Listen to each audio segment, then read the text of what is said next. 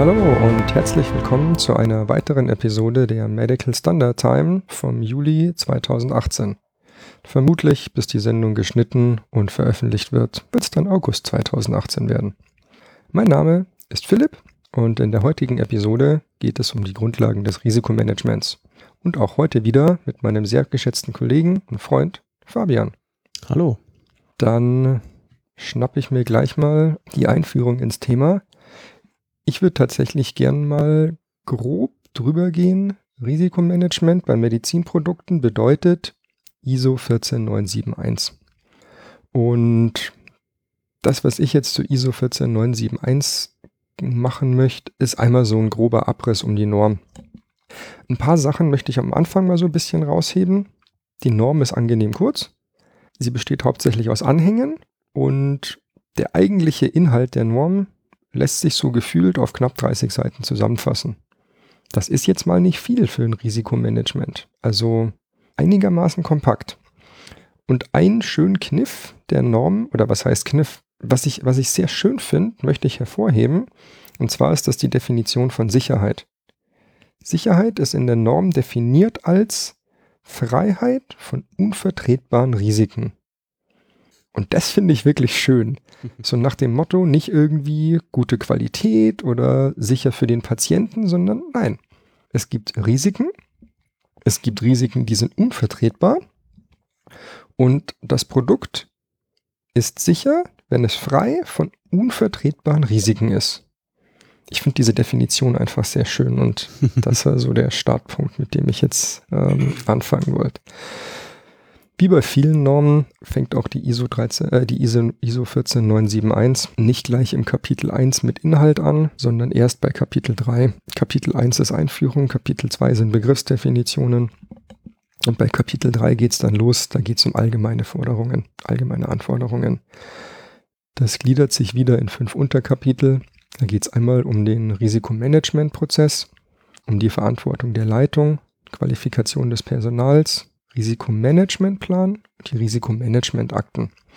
Das sind alles noch Themen, die wir dann ähm, im Laufe dieser oder der nächsten ähm, Episoden so ein bisschen näher erläutern werden. Im nächsten Kapitel, Kapitel 4, geht es um die Risikoanalyse. Da geht es in 4.1 einmal so um den Prozess der Risikoanalyse, wo im Endeffekt drin steht, dass ähm, alle weiteren Unterkapitel von, von Kapitel 4 einzuhalten sind. Da geht es so ein bisschen um die Beschreibung und Identifizierung des Produkts, der durchführenden Personen und das halt in äh, einer Risikoanalyse entsprechend Datum und äh, eine Aufgabenstellung mit definiert werden muss.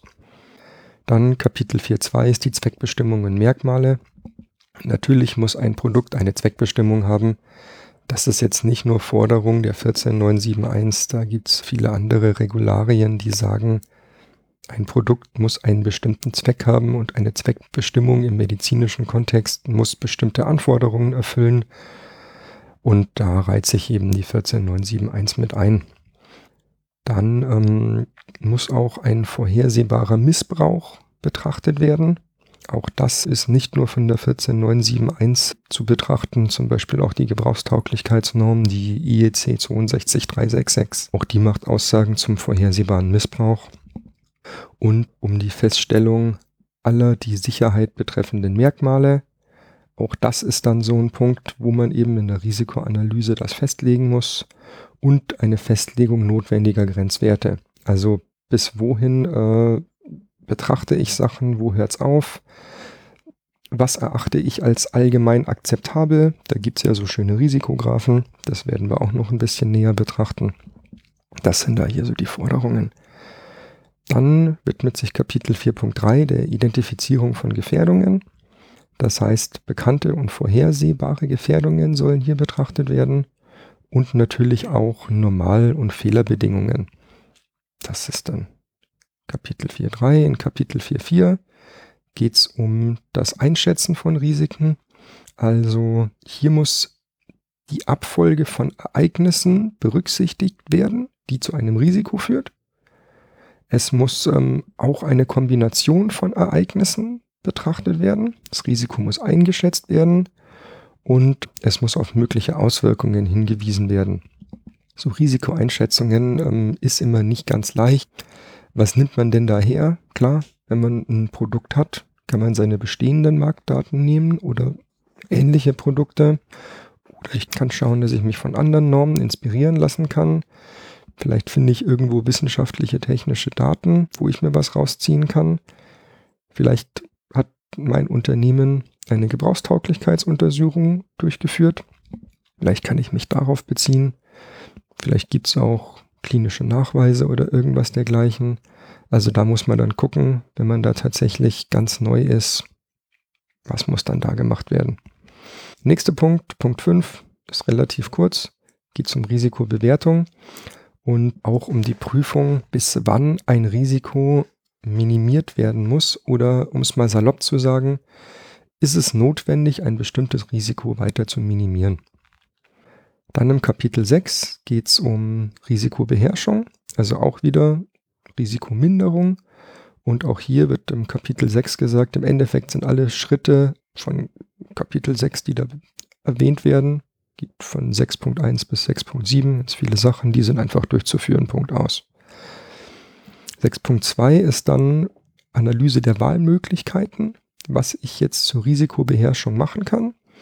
Da gibt es eine festgelegte Reihenfolge. Ich kann das Produkt entweder durch eine Designverbesserung im Risiko minimieren oder durch Änderung im Produktdesign. Wenn das nicht möglich ist, dass ich nicht inhärent das Design verändern kann, muss ich Schutzmaßnahmen machen. Das ist damit die zweite Maßnahme. Und irgendwie gucken, dass ich zwar immer noch, jetzt muss ich einen Fachbegriff äh, verwenden, immer noch die, die ähm, Gefährdungssituation theoretisch auftreten könnte, aber durch geeignete Schutzmaßnahmen verhindert wird. Und wenn selbst das nicht möglich ist, dann muss ich informieren. Also auf Deutsch gesagt ein Warnschild hinstellen. Und das ist eben im Endeffekt die Aussage aus Kapitel 6.2. Das nächste ist 6.3, Umsetzung von Risikobeherrschungsmaßnahmen. Also ich muss die Umsetzung natürlich auf Vollständigkeit prüfen, muss verifizieren, ob es tatsächlich umgesetzt wurde und muss dann im Zuge der Verifikation auch prüfen, war denn die Umsetzung auch wirksam? Mhm. Und gerade wenn ich irgendwie so Informationen oder Schulung oder dergleichen mache, dann ja, sind das immer sehr, sehr spannende Fragen.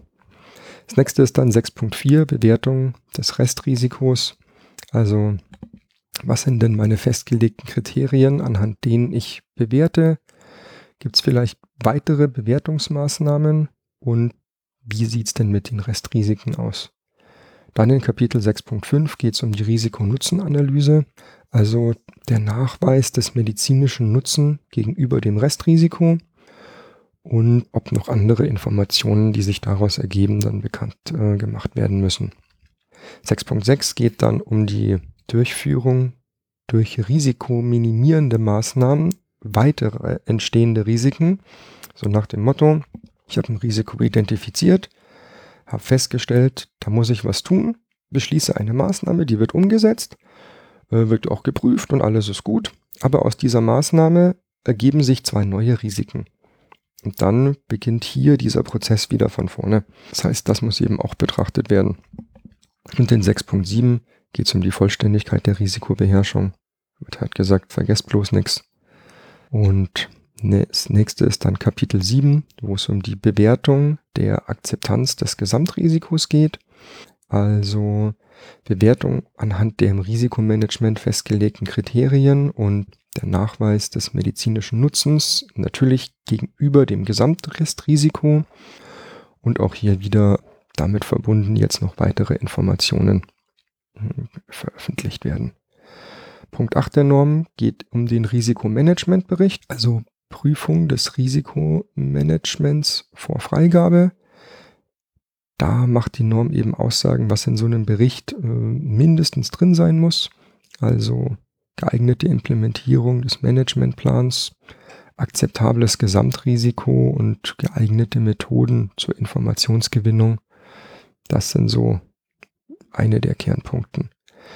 Der letzte Punkt aus der 14971 ist das Kapitel Norm. Informationen aus der nachgelagerten Phase, also Sammlung und Prüfung von Informationen, es können äh, Rückmeldungen sein oder aus Normen irgendwas sein und eben die fortlaufende Risikoneubewertung auf Vorgabe vorher nicht erkannter Gefährdungen oder nicht mehr länger akzeptablen Risiken.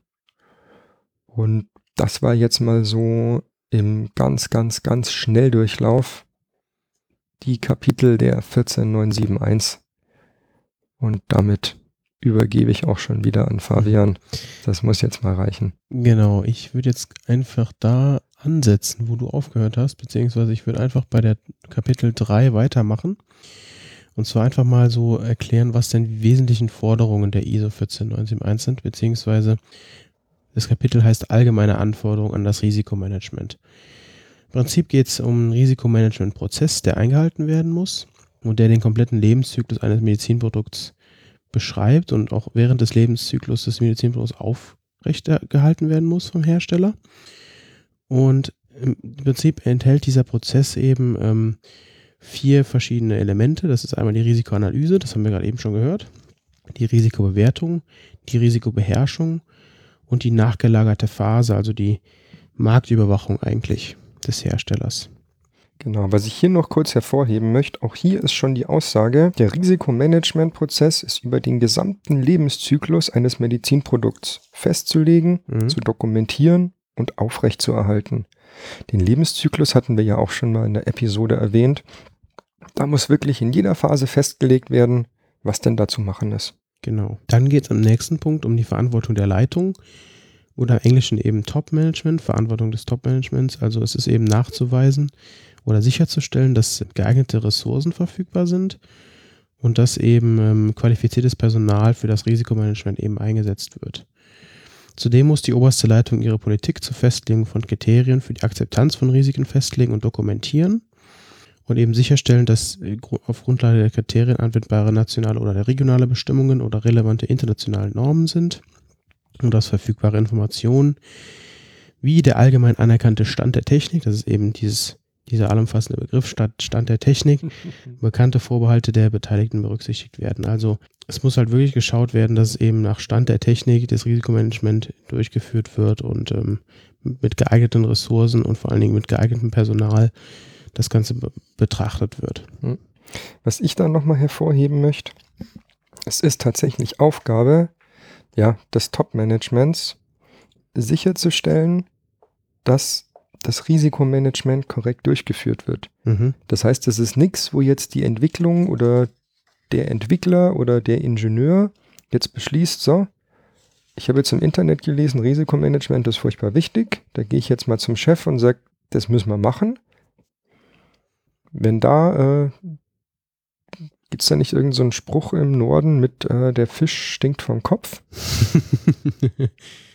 Wenn sich hier das Top-Management nicht drum kümmert, ist das halt blöd. Mhm. Genau, es muss halt auch in geplanten Abständen überprüft werden, dieser Prozess. Und genauso wie das Qualitätsmanagement auch wird das Risikomanagement auch vom, von der benannten Stelle überprüft und äh, geschaut, ob alles ähm, seinen richtigen Weg nimmt. Genau, dann gibt es ein eigenes Kapitel nochmal über die Qualifikation des Personals, dass man wirklich darauf achtet, dass man mit Wissen und Erfahrung geeignetes Personal hat, um dieses Risikomanagement eben zu bearbeiten. Und dann geht es eigentlich schon bei 3.4, wie der Philipp auch schon gesagt hatte, um den Risikomanagementplan. Da geht es eigentlich detailliert darum, dass die Tätigkeiten des Risikomanagements geplant sind und dokumentiert werden dann muss dieser Risikomanagementplan Teil des, der Risikomanagement-Akte sein. Das ist das das nächste Kapitel. Und der Plan muss eben Folgendes enthalten. Er muss eben ja den Aufgabenbereich der geplanten Tätigkeit des Risikomanagements enthalten, die Zuordnung von Verantwortlichkeiten, Befugnissen, Anforderungen an die Überprüfung der Tätigkeit des Risikomanagements, Kriterien für die Akzeptanz der Risiken auf Grundlage der Politik des Herstellers natürlich, dann die Verifizierung im Zusammenhang mit der Erfassung oder Prüfung relevanter Informationen aus der Herstellung und der Herstellung, nach, genau, die, nach, nachgelagerte Phase des Produkts mhm. und natürlich Änderungen, wenn sich im Laufe des Lebenszyklus etwas ändert, dann muss das auch mit in die Risikomanagement-Akte. Genau. Auch hier wieder Risikomanagementplan hat ja schon das Wort Plan mit drin. Ich meinte, das ist auch in einem der ersten Absätze der Norm mit drin, dass Risikomanagement geplant werden muss. Auch hier wieder, ich kann nicht als Entwickler oder Ingenieur sagen, das ist jetzt irgendwie eine coole Idee. Nein, das muss von oben geplant werden. Und ich meinte auch, dass in dem Kapitel nochmal drin steht, für alle Phasen des Lebenszyklus. Und auch hier muss es dann möglich sein, eine Überprüfbarkeit zu haben und Kriterien festzulegen, die das eben entsprechend ermöglichen. Mhm. Dann eben zum Thema Risikomanagement, Akten doch, es muss eben, der Hersteller muss diese Akte eben anlegen und aufrechterhalten über den kompletten Lebenszyklus und eben auch über diese nachgelagerte Phase hinaus. Dann muss er natürlich Anforderungen der internationalen Normen einhalten, wie jetzt MDR, MDD oder andere Normen, die eben mit noch reinspielen. Ja, das sind jetzt keine Normen, das sind andere äh, Regularien. Regularien, stimmt. Also in dem Fall halt Gesetzestexte. Ja. ja. Aber ähm, wir müssen, oder was heißt wir, stimmt ja gar nicht. Medizinproduktehersteller müssen sich auch an anderen Normen halten. Mhm. Und auch hier sagt die 14971, wir sind nicht das Einzige. Vergesst, vergesst die anderen Normen nicht. Zum Beispiel ist in der IEC 62304 ein eigenes Kapitel zum Risikomanagement für, für Software. Mhm. Und da kann man sich dann nicht darauf äh, berufen und sagen, ja, wir haben ja die 14971, die macht ja schon alles. Nee, da muss jetzt die andere auch mit betrachtet werden. Also das hat die sogar auf dem Schirm, diese 14971. Okay. Dann muss die Risikoanalyse muss mit in die Akte rein, die Risikobewertung, Risikobeherrschung und die Akzeptanz des, die Beurteilung der Akzeptanz des Restrisikos. Dann würde ich quasi direkt weitermachen. Mhm. Und zwar mal ein paar Begriffe, Begrifflichkeiten erklären. Oh die, ja. Die du auch gerade eben schon als äh, Fachbegriffe ins Spiel gebracht hast. Das ist tatsächlich eine ganz wichtige Sache, ja. Da, da, da müssen wir auch ein bisschen picky werden. Also da müssen wir jetzt, da, da, ja, die, die, die Begriffe sind wirklich wichtig, ja. Mhm. Erklär also ich würde jetzt quasi darauf eingehen, was ist eine Gefährdung, was ist eine Gefährdungssituation, was ist ein Schaden und was ist ein Risiko. Ich fange einfach mal an und du grätst einfach rein, wenn ich was genau, Falsches sage. Genau, fall dir wieder ins ähm, Wort. genau, Gefährdung. Gefährdung ist eine potenzielle Schadensquelle nach der ISO 14971. Ich ähm, gehe jetzt einfach erstmal die Definition durch. Ja, genau. Die Gefährdungssituation sind Umstände, unter denen Menschen, Güter oder die Umwelt einer oder mehreren Gefährdungen ausgesetzt sind. Mhm. Schaden ist die physische Verletzung oder Schädigung der menschlichen Gesundheit oder Schädigung von Gütern oder der Umwelt. Und das Risiko ist die Kombination der Wahrscheinlichkeit des Auftretens eines Schadens und des Schweregrades dieses Schadens. Okay. Ich würde es einfach mal an einem, an einem Beispiel, was ich immer gerne oder was ich so gesehen habe bei verschiedenen Quellen, die wir natürlich auch wieder angeben werden, das ich eigentlich ganz gut fand. Das war nämlich dieser hängende Kronleuchter. Das ist super. Ich finde, mit, Beispiel mit einem Beispiel wird das dann. Ist natürlich jetzt erstmal kein Medizinprodukt, aber es ist eigentlich ein, ein ganz gutes Beispiel. Und zwar, die Gefährdung ist, der Kronleuchter hängt bei mir im Raum. Das ist die potenzielle Schadensquelle. Genau. Da passiert noch nichts, der ist einfach da und hängt. Genau. Gefährdungssituation ist jetzt der Umstand, dass man zum Beispiel unter dem Kronleuchter steht. Genau, da ist auch noch nichts passiert. Genau. Aber ein Mensch, in dem Fall ich, bin dem Umstand ausgesetzt, unter einem Kronleuchter zu stehen. Genau. Das heißt, wenn irgendwas passiert, bin ich dem ausgesetzt. Du bist quasi einer potenziellen Schadensquelle ausgesetzt, einer Gefährdung. Richtig, ganz genau. genau. Und ähm, der Schaden ist jetzt zum Beispiel der Schädelbasisbruch aufgrund des Sturzes des Kronleuchters. So, das ist diese physische Verletzung. Und ähm, das Risiko ist jetzt eben die Kombination der Wahrscheinlichkeit oder die Wahrscheinlichkeitskombination aus Schadensauftreten und Schweregrad. Genau. Ganz genau. Das heißt, wie wahrscheinlich ist es, dass der Kronleuchter runterfällt und was für einen Schaden erleide ich als Mensch, der unter dem Kronleuchter steht, von der kinetischen Energie, mit der der Kronleuchter auf mich einwirkt. Ja. Doch, das finde ich ist gut. Das ist, das ist gut zusammengefasst. Ja. Nee, es ist, ist völlig richtig, ja. die Begriffe werden uns noch ganz, ganz, ganz häufig begegnen. Also ich habe auch noch mal ein paar andere ähm, Gefährdungen zum Beispiel, da wollte ich auch noch mal drauf eingehen. Oh ja, das ist eine gute Idee. Bitte gerade in dem Bereich viele, viele Beispiele. Weil Gefährdung auch ähm, für, da gibt die Norm nämlich im Anhang E relativ viele und schöne Beispiele, was eine Gefährdung ist. Und zwar ähm, sagt sie einmal Beispiele energet also gibt Beispiele energetischer Gefährdungen, biologischer, chemischer Gefährdungen, Gefährdungen von Gef durch den Betrieb. Mhm und Gefährdung durch Information, was ja auch nicht gerade unwichtig ist. Das ist halt was, wenn man jetzt ein Produkt hat, hm, ja, was, was ist denn so der Klassiker? Ein Defibrillator gibt Strom ab. Mhm. Da ist jedem sofort klar, das muss elektrische Energie sein, die da auf den Menschen wirkt. Okay, das ist für jeden greifbar. Oder ähm, auch irgendeine Spritze, wenn da jetzt der Bolus durchgejagt wird und was auch immer da in der Spritze drin ist, ist das chemische Energie. Das ist dann oder oder Funktionsweise, dass die Funktion das irgendwie irgendwie keine Ahnung, wenn zum Beispiel eine, ein automatischer Injektor oder sowas die Funktion hat, ähm, in einer gewissen Zeit einen Bolus abzugeben ja. und der funktioniert nicht richtig, dann ist es eben eine, eine, eine aus, unrichtige Ausgabe und eine Funktionsweise. Dann betrifft es die Funktion. Ganz genau. Das muss halt auch betrachtet werden, Betrieb. Ja. Oder Information ist auch ganz wichtig. Information ist gerade so ein Ding, wenn das Produkt nicht physisch ist, sondern wenn es ein reines Softwareprodukt ist, mhm. fällt man da halt voll rein. Und das ist was, was ganz häufig nicht betrachtet wird, weil ist ja Software, die kann ja keinem auf den Fuß fallen. Mhm. Deswegen bohre ich da auf dem Informationspunkt nochmal noch mal so nach. Gut, dass du da mit den Beispielen nochmal noch mal was, was erklärt hast. Das hätte ich tatsächlich vergessen. Wie gesagt, der Anhang E ist da relativ, also wie gesagt, die 1491 ist ja, wie du sagst, relativ kurz und hat relativ viele Anhänge. Und der Anhang E ist da wirklich schön. Mhm, also der no normative Teil ist klein, aber ähm, der informative Teil mit den Anhängen ist relativ groß. Mhm. Nee, hast du recht. Unbedingt, unbedingt angucken. Ja. Ich meine, ich habe noch ein Beispiel, das können wir auch nochmal durchexerzieren. Zum Beispiel ein Endoskop, zum Beispiel, jetzt mal ein Medizinprodukt. Ich wollte gerade sagen, das ist eine gute Idee, ja. das zum Beispiel zur Darmuntersuchung eingesetzt wird, ist jetzt mal eine Gefährdung, potenzielle Schadensquelle. Genau, ich habe ein Endoskop, damit kann ein Darm untersucht werden. Genau. Dann ist die Gefährdungssituation, der, das Endoskop ist im Darm eingeführt. Das ist so die, die Gefährdungssituation. Genau, das heißt, das Produkt wird seiner Zweckbestimmung zugeführt mhm. und ein Mensch, gut oder die Umwelt ist diesem Ding jetzt irgendwie ausgesetzt. Mhm. Da passiert noch nichts, da ist auch noch nichts passiert, aber der, der Mensch ist irgendwie involviert.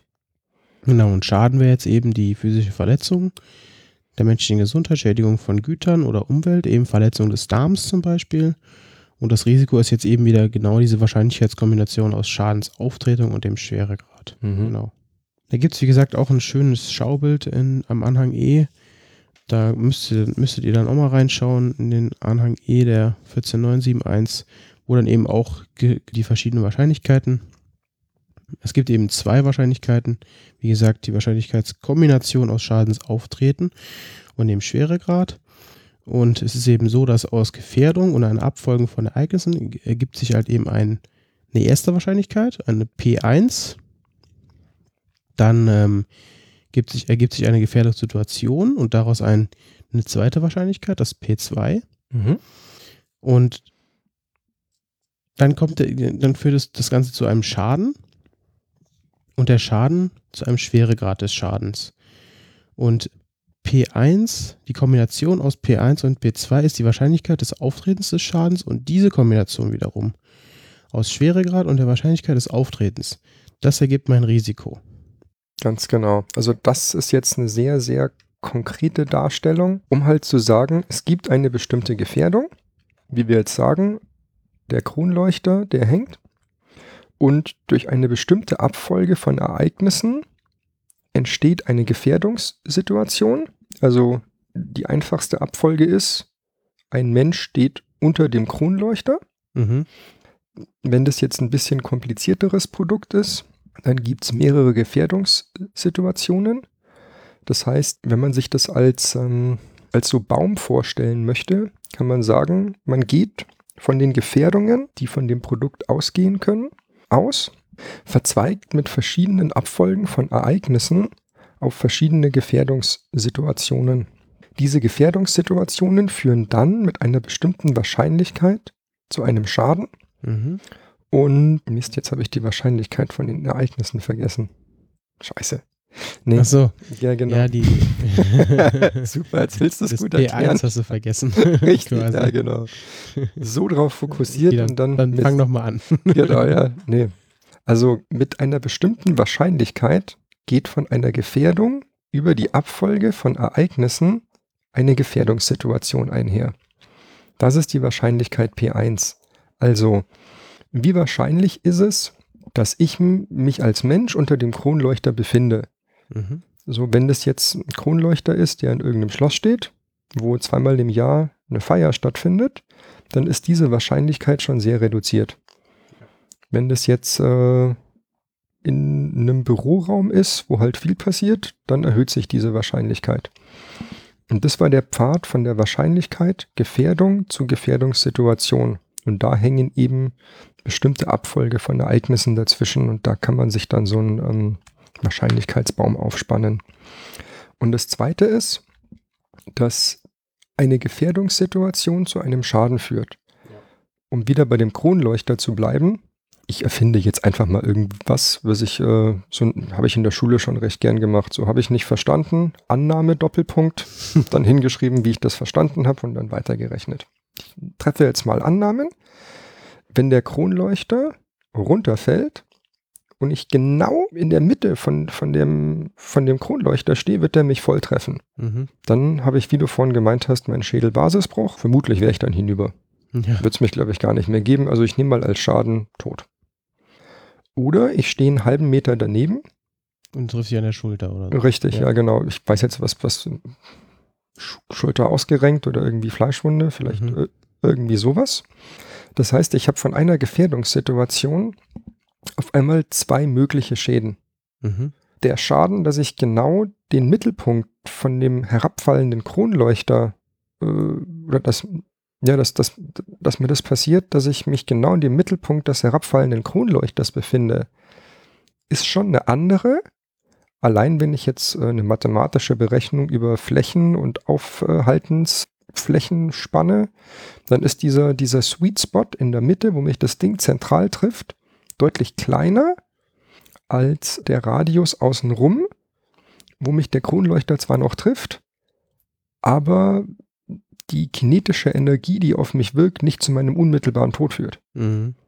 Also habe ich hier wieder zwei Wahrscheinlichkeiten, die aufgespannt werden. Und das ist bei Medizinprodukten halt ganz häufig. Mhm. Dass man dann da auch sagen muss, führt denn das tatsächlich immer zu diesem einen Schaden oder muss ich hier differenzieren? Mhm. Diese Abschätzungen sind nicht immer leicht. Also da werden wir in den nächsten Folgen, ich glaube, es werden Folgen werden, ähm, auch noch mal ein bisschen, ein bisschen drauf eingehen. Aber gerade wie du gesagt hast, Fabian, im Anhang E der Norm, das ist da äh, ein sehr, sehr schönes Schaubild. Gut, gut dass wir da noch mal drüber, drüber geredet haben. Aber dann würde ich sagen, für eine Für eine Bin- kleine Einführung. ja, genau, genau. Für eine Einführung ins Risikomanagement sollte das jetzt mal reichen. Letzte Folge war ein bisschen länger. Machen wir die Folge mal ein bisschen kürzer. Thema Risikomanagement, das wird bestimmt nicht die letzte Folge bleiben. Da werden wir noch ein bisschen mehr dazu reden. Aber dann lassen wir es für heute mal gut sein. Und wenn euch gefallen hat, was wir so gemacht haben oder ihr Fragen und Anregungen habt, schreibt uns gerne einen Kommentar auf die Homepage. Einfach auf die Sendung draufklicken. Unten ist dann so ein Formular, wo ihr uns einen Kommentar hinterlassen könnt. Oder ähm, bewertet unsere Folge auf iTunes oder schreibt uns da einen Kommentar. Und wenn nicht, ist das auch in Ordnung. Und damit vielen Dank fürs Zuhören. Bleibt uns treu, empfehlt uns weiter. Bis zum nächsten Mal bei der Medical Standard Time.